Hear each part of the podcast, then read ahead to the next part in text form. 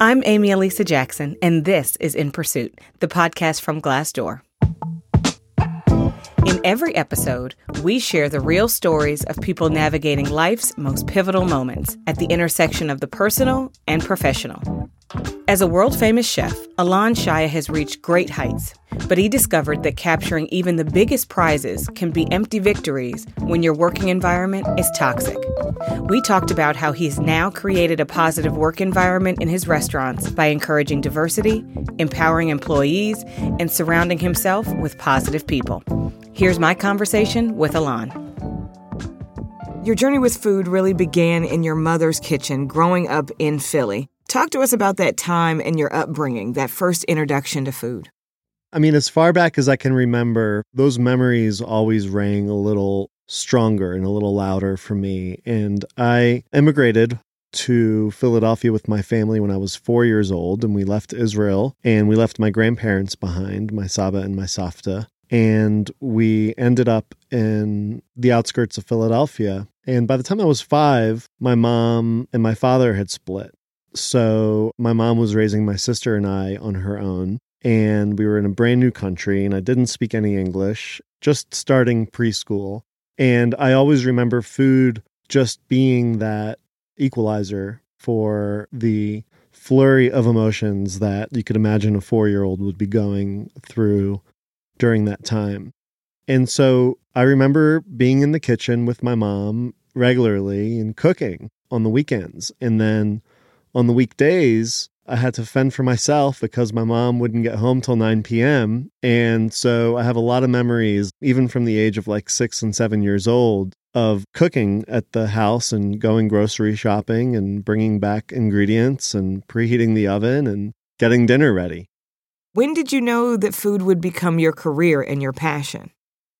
Well, throughout my childhood, I had a, a pretty rough go at just kind of identity and, and figuring out who I was or where I belonged.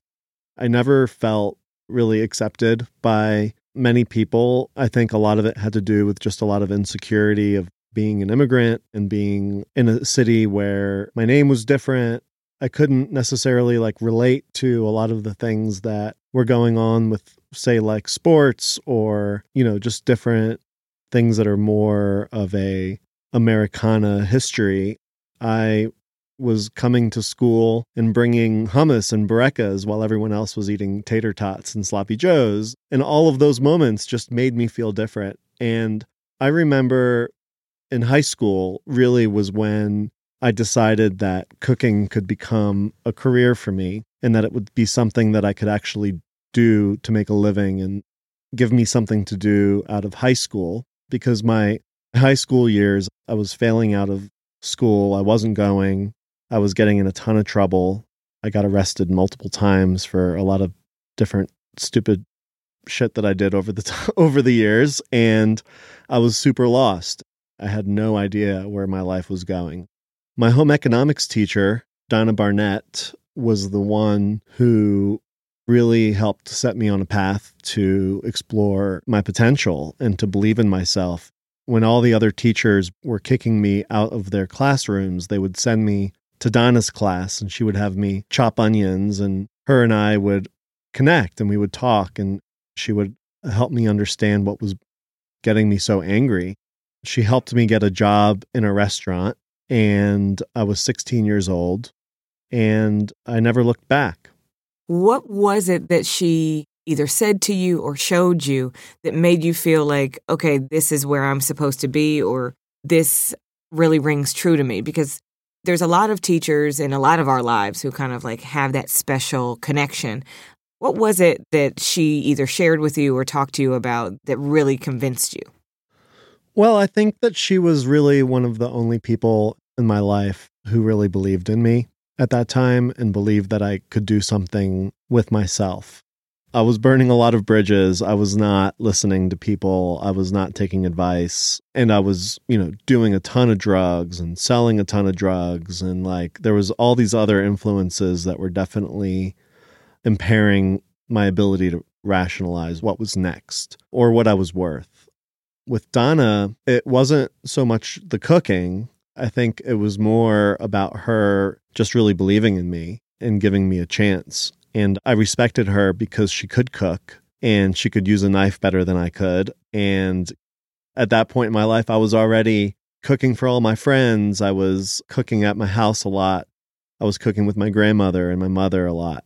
And so food really was already a huge part of my life. I, I, got my first job at a butcher shop when I was 13 years old. And then I worked in a bakery after that. So I was surrounded by food and it just always interested me. And so Donna really helped me understand that I could go to culinary school. I could do what I love to do and just focus on that. And that I could become a, a chef and I could become very successful. And I remember when I was working at Sonoma Grill at 16 years old in Manayunk, Pennsylvania, I would look at the head chef and I would be like, man, he drives a, a Nissan Pathfinder and he, you know, wears nice shoes and he, you know, has this like, I, I felt like he was rich because we just grew up super poor and I felt like he was like super successful.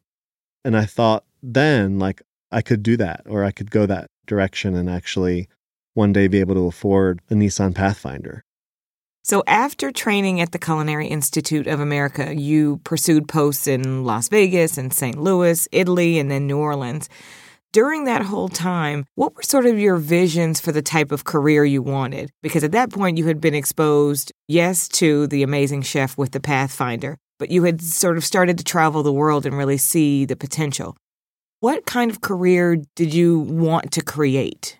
I envisioned myself working in a large hotel or casino, being the executive chef of a major operation with several restaurants and many kitchens. Because when I left culinary school, I, I moved to Vegas and I started working in the casino industry in the kitchens. And at that time, it wasn't just the chef de cuisine that was the highest person on the totem pole. It was the executive chef of the entire hotel. And so automatically, I'm 19 years old at this point. Automatically, I'm like, that's the position I want.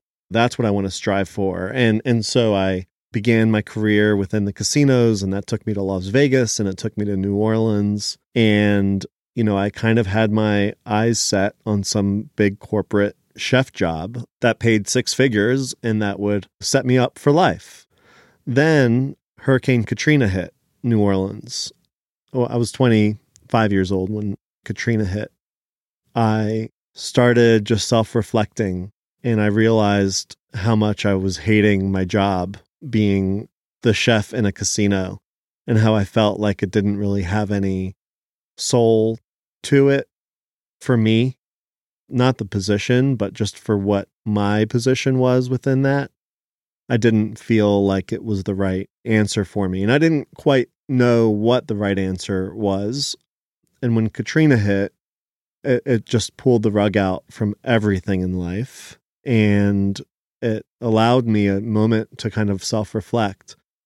I remember cooking for people on the street right after the storm red beans and rice and people that were being rescued off of the the roofs of their homes or people who were rescuing other people were coming to me to eat a bowl of hot red beans in the Walmart parking lot on Tchoupitoulas in, in downtown New Orleans. And I remember like walking through a looted out Walmart to like find Tabasco and Zatarain's and stuff that I could season the red beans with and a propane burner to cook it with and I made these red beans and they weren't even that good, but it was like the best. It, it, was like putting a smile on people's faces in a way that I didn't see at all during that time because uh, Katrina was just a, it was a disaster. So when I would hand people this bowl of like red beans and rice that didn't have any vegetables in it, like no onions or bell peppers or celery, you know, no meat in there because all the refrigerators were, were out. There was no food available that you could use that was safe to eat unless it was in a can or dried. I was handing out these, these bowls of really crappy red beans and rice, and people were just like telling me how much it meant to them that they could eat a hot meal and not MRE from FEMA. So that moment changed me in a way that made me understand that slinging filet mignon in a casino kitchen, you know, at midnight on a Saturday was not the answer for me. And through some connections with chef friends of mine, they set me up with a a place to go work in Italy. In 3 weeks, I left my girlfriend and got rid of my cat and had my sister take over all of uh, my bank accounts and subletted my apartment and I was gone. I was headed to Italy. And that's when everything changed for me. What ultimately brought you back to New Orleans um, from from Italy? What was it that said, "Okay, I want this to be my home"? My girlfriend Emily, who is now my wife, was there, and it was very hard to leave. We had been dating for about six months, and I finally felt like I found someone that I could be with for the rest of my life. But I wasn't ready to commit to that yet, and com- you know, my commitment to going to learn my craft and, and going to cook Italian food in Italy was greater than anything else at the time. And so I, I found that to be the most important thing. And I did it. And Emily and I, you know, stayed in touch and she came and visited me in Italy and we travel around and explore. And then when I came back to New Orleans, I was promised that she would still be there for me. so uh, I came back and, you know, we got back together and I worked on getting an Italian restaurant open in New Orleans. I mean, it panned out very well for you. Not only are you married to Emily now, but in 2015, uh, you won the James Beard Award for Best Chef in the South. And then in 2016, your modern Israeli restaurant Shaya won the James Beard Award for Best New Restaurant. Those are really pinnacle moments in a chef's career. You were the chef partner of three restaurants at that time. Did you feel like you had made it? Did you have that moment that you had reached the mountaintop, if you will? A thousand percent no. I didn't feel I didn't feel like I made it. Really? Tell me why. I was pretty miserable, to be honest with you, and I, and I was not in a happy place in my life. I felt like yes, our restaurant was being recognized, and we were, you know, getting to be well known within the industry of, for for me cooking Israeli food in New Orleans, and and that did mean a lot. It really did, but I, I never felt comfortable, and I never felt like it was a sustainable situation for me. And I felt that at some point it was all going to implode, and I didn't feel like I did a good job in my life of asking the hard questions, surrounding myself with people that I really looked up to, like from a value standpoint versus a, an opportunity standpoint. Then things took a turn for the worse, with Alon's contentious split with John Besh's restaurant group. The restaurants reportedly fostered a culture that encouraged sexual harassment and assault. Alain alleges that he was fired for speaking out about it. He not only lost his job, but also the rights to use his name on the restaurant, Shaya. The Besh Group kept the name. And so Emily and I together started again from the beginning and from scratch and worked on creating a restaurant culture and hospitality company that we felt good about, you know, and that would bring us joy and that would bring us happiness.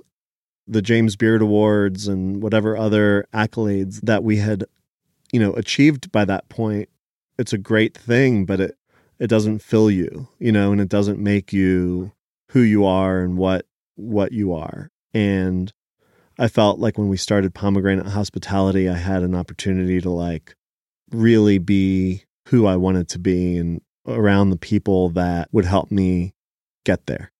What did you learn about yourself in that time of trying to uh, wrap your head around okay everyone is you know cheering me on everyone's lauding me with with prizes and awards etc but something just doesn't feel right.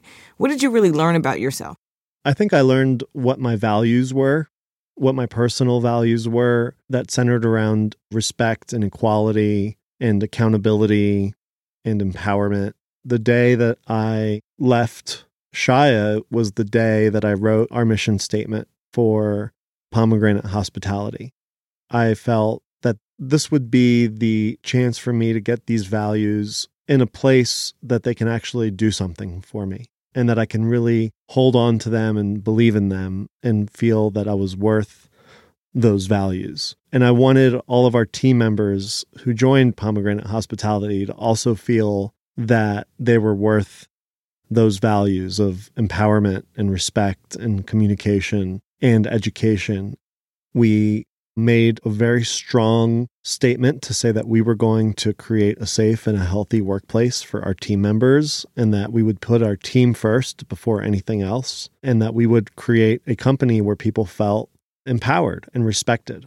Those core values that we put together became our blueprint for how we built our company and how we opened both Saba in New Orleans and Safta in Denver. When we recruit, we ask people about accountability and we ask them about respect and we ask them about empowerment. And when we do evaluations, we ask people about equality and we ask them about organization and passion and creativity. And, and these are all things that became how we operated our company. I want to share a bit of the mission statement for Pomegranate Hospitality because it really jumped out at me as being unique, not only to the restaurant and hospitality world, but just to companies in general. Part of the mission statement says, We will spend our days together in a place where everyone feels comfortable and safe. We will stand up for and uphold our values of equality for all people, no matter the circumstances. Then we will cook and serve and be happy. Why was it so imperative for you to create a fair and safe working environment? And why is that so revolutionary in the culinary world? I've seen so many write ups about pomegranate hospitality noting how disruptive this is for the industry to have a mission and value statement quite like this. I would not say that pomegranate hospitality is a pioneer in this in any way. We definitely look to people that we believe do a great job in this industry, the the Michael Anthony's of the world and the Ashley Christensens of the world and the Cassidy Dabneys of the world, people that I believe really do run and operate just these beautiful work cultures and environments for their team. And you know, we did a lot of soul searching and we learned a lot and we worked really hard to implement it in a way that would be sustainable and that we would be held accountable to it. And so I think the big lesson for me was that I had to surround myself with people that believed in these things. And I had never in my life worked in a place where I felt people were empowered and treated fairly and respected in a way that I, I knew that we could do if we really worked hard at it. And so I think that this industry is very often labeled toxic and very often labeled unhealthy. And I would agree that that is very true.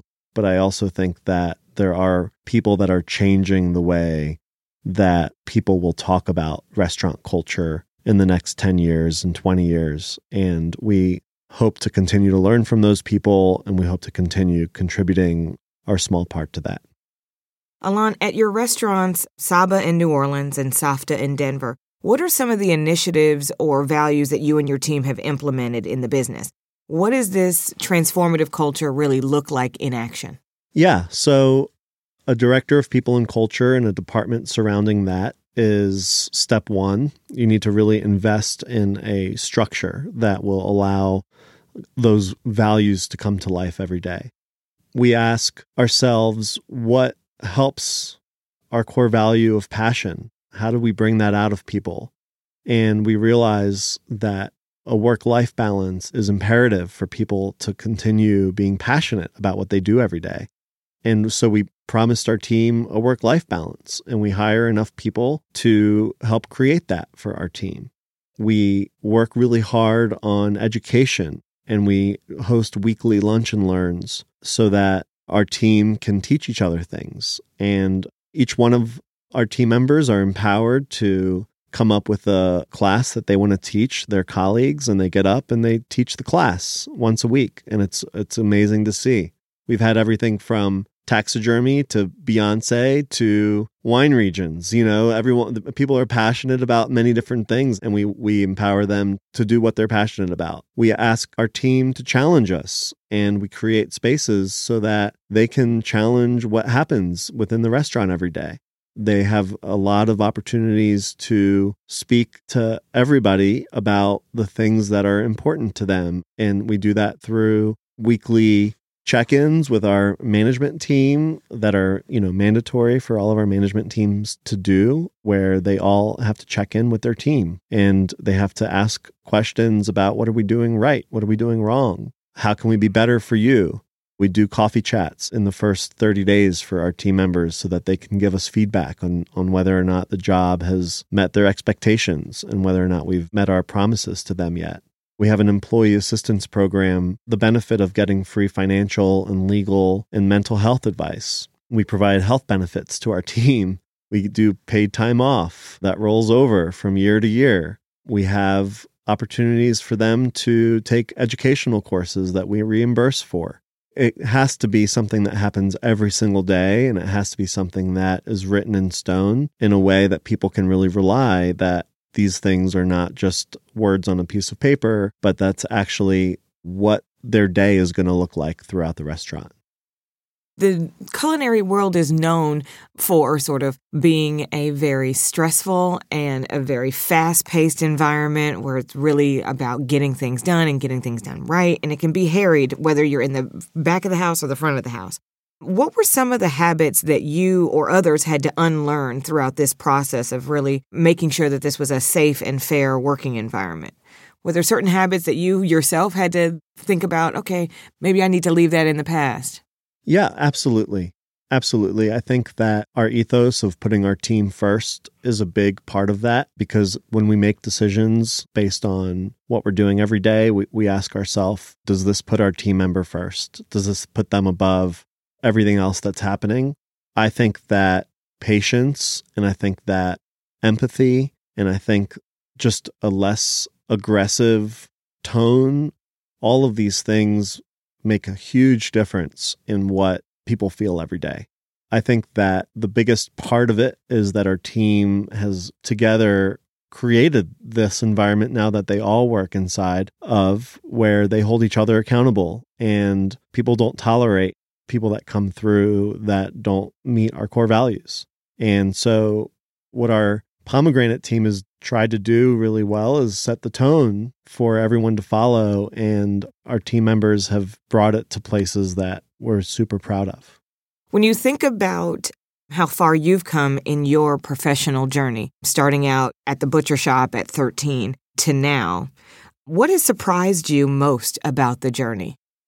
I think that the, what surprised me the most about my journey has been that I, I still regularly discover new things about myself and I still regularly realize how I can believe in myself more and use that in positive ways. To me, I was 38 years old when I realized that I was not putting the right people around me every day. I wasn't doing that in high school when I was surrounding myself with drug dealers and people who were violent. And I wasn't doing that as an adult and surrounding myself with people that believed in equality and empowerment and communication. And I think that my life continues to just get better because I continue to learn these things about myself and I continue to empower the people that I surround myself with to like understand what my values are and for me to understand what their values are. And, and that helps me make my decisions now. What's been the hardest lesson that you've had to learn in your career, but nevertheless the thing you're either most eager to share with people or that you're proud of? I mean, I've learned so many hard lessons, but I, I think that the hardest lesson I've learned is that you should really be around the people that you look up to, but more so than just in a career way, but in a value standpoint that is something that took me too long to figure out. It sounds like something that is so simple, right? You know, your mother or your father or just different people in your life tell you, you know, you are who you spend your time with or you are a reflection of the friends that you have.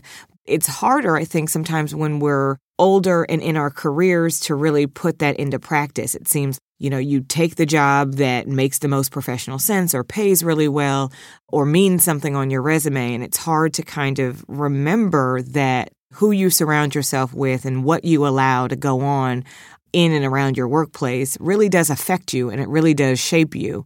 I had a chance recently to give the commencement speech at the Culinary Institute of America. And, you know, my biggest advice to the students that were graduating culinary school and heading into their careers, and I said to them, surround yourself with people that you believe in, not because of how good they can cook or how much money they're going to pay you, but by what they do every day. And that is more important than anything else. Anywhere you go where you're disrespected, where you're treated like you should keep your mouth shut and stay in your place, leave those places and go find the people that will treat you the way you deserve to be treated. And that will churn into so much more success in your career and in your personal life than anything else. Lastly, Alon, looking ahead, what are you in pursuit of? What's next? I'm in pursuit of personal happiness, and that is something that my wife Emily and I talk about a lot. And we are making decisions that will bring us personal joy within our lives. And that included opening a restaurant in Colorado. It includes making our home in New Orleans. And it includes surrounding ourselves with our friends and the people that we love, creating a company that we really believe in, and supporting the people within our team that make it as special as it is every single day. So, that to me is so much greatness that I look forward to continuing to be a part of. Wonderful. Thank you so much for joining us. I really do appreciate you taking the time today. Thank you very much, Amy. Thanks for listening to In Pursuit, the podcast from Glassdoor. This episode was produced by Lee Schneider and Allison Sullivan, music by Epidemic Sound, production by Red Cup Agency. Look for us on Apple Podcasts or wherever you get your podcasts. If you're on Apple, don't forget to share the love, give us some stars, leave a comment. Thanks for listening. I'm Amy Elisa Jackson, and this is In Pursuit.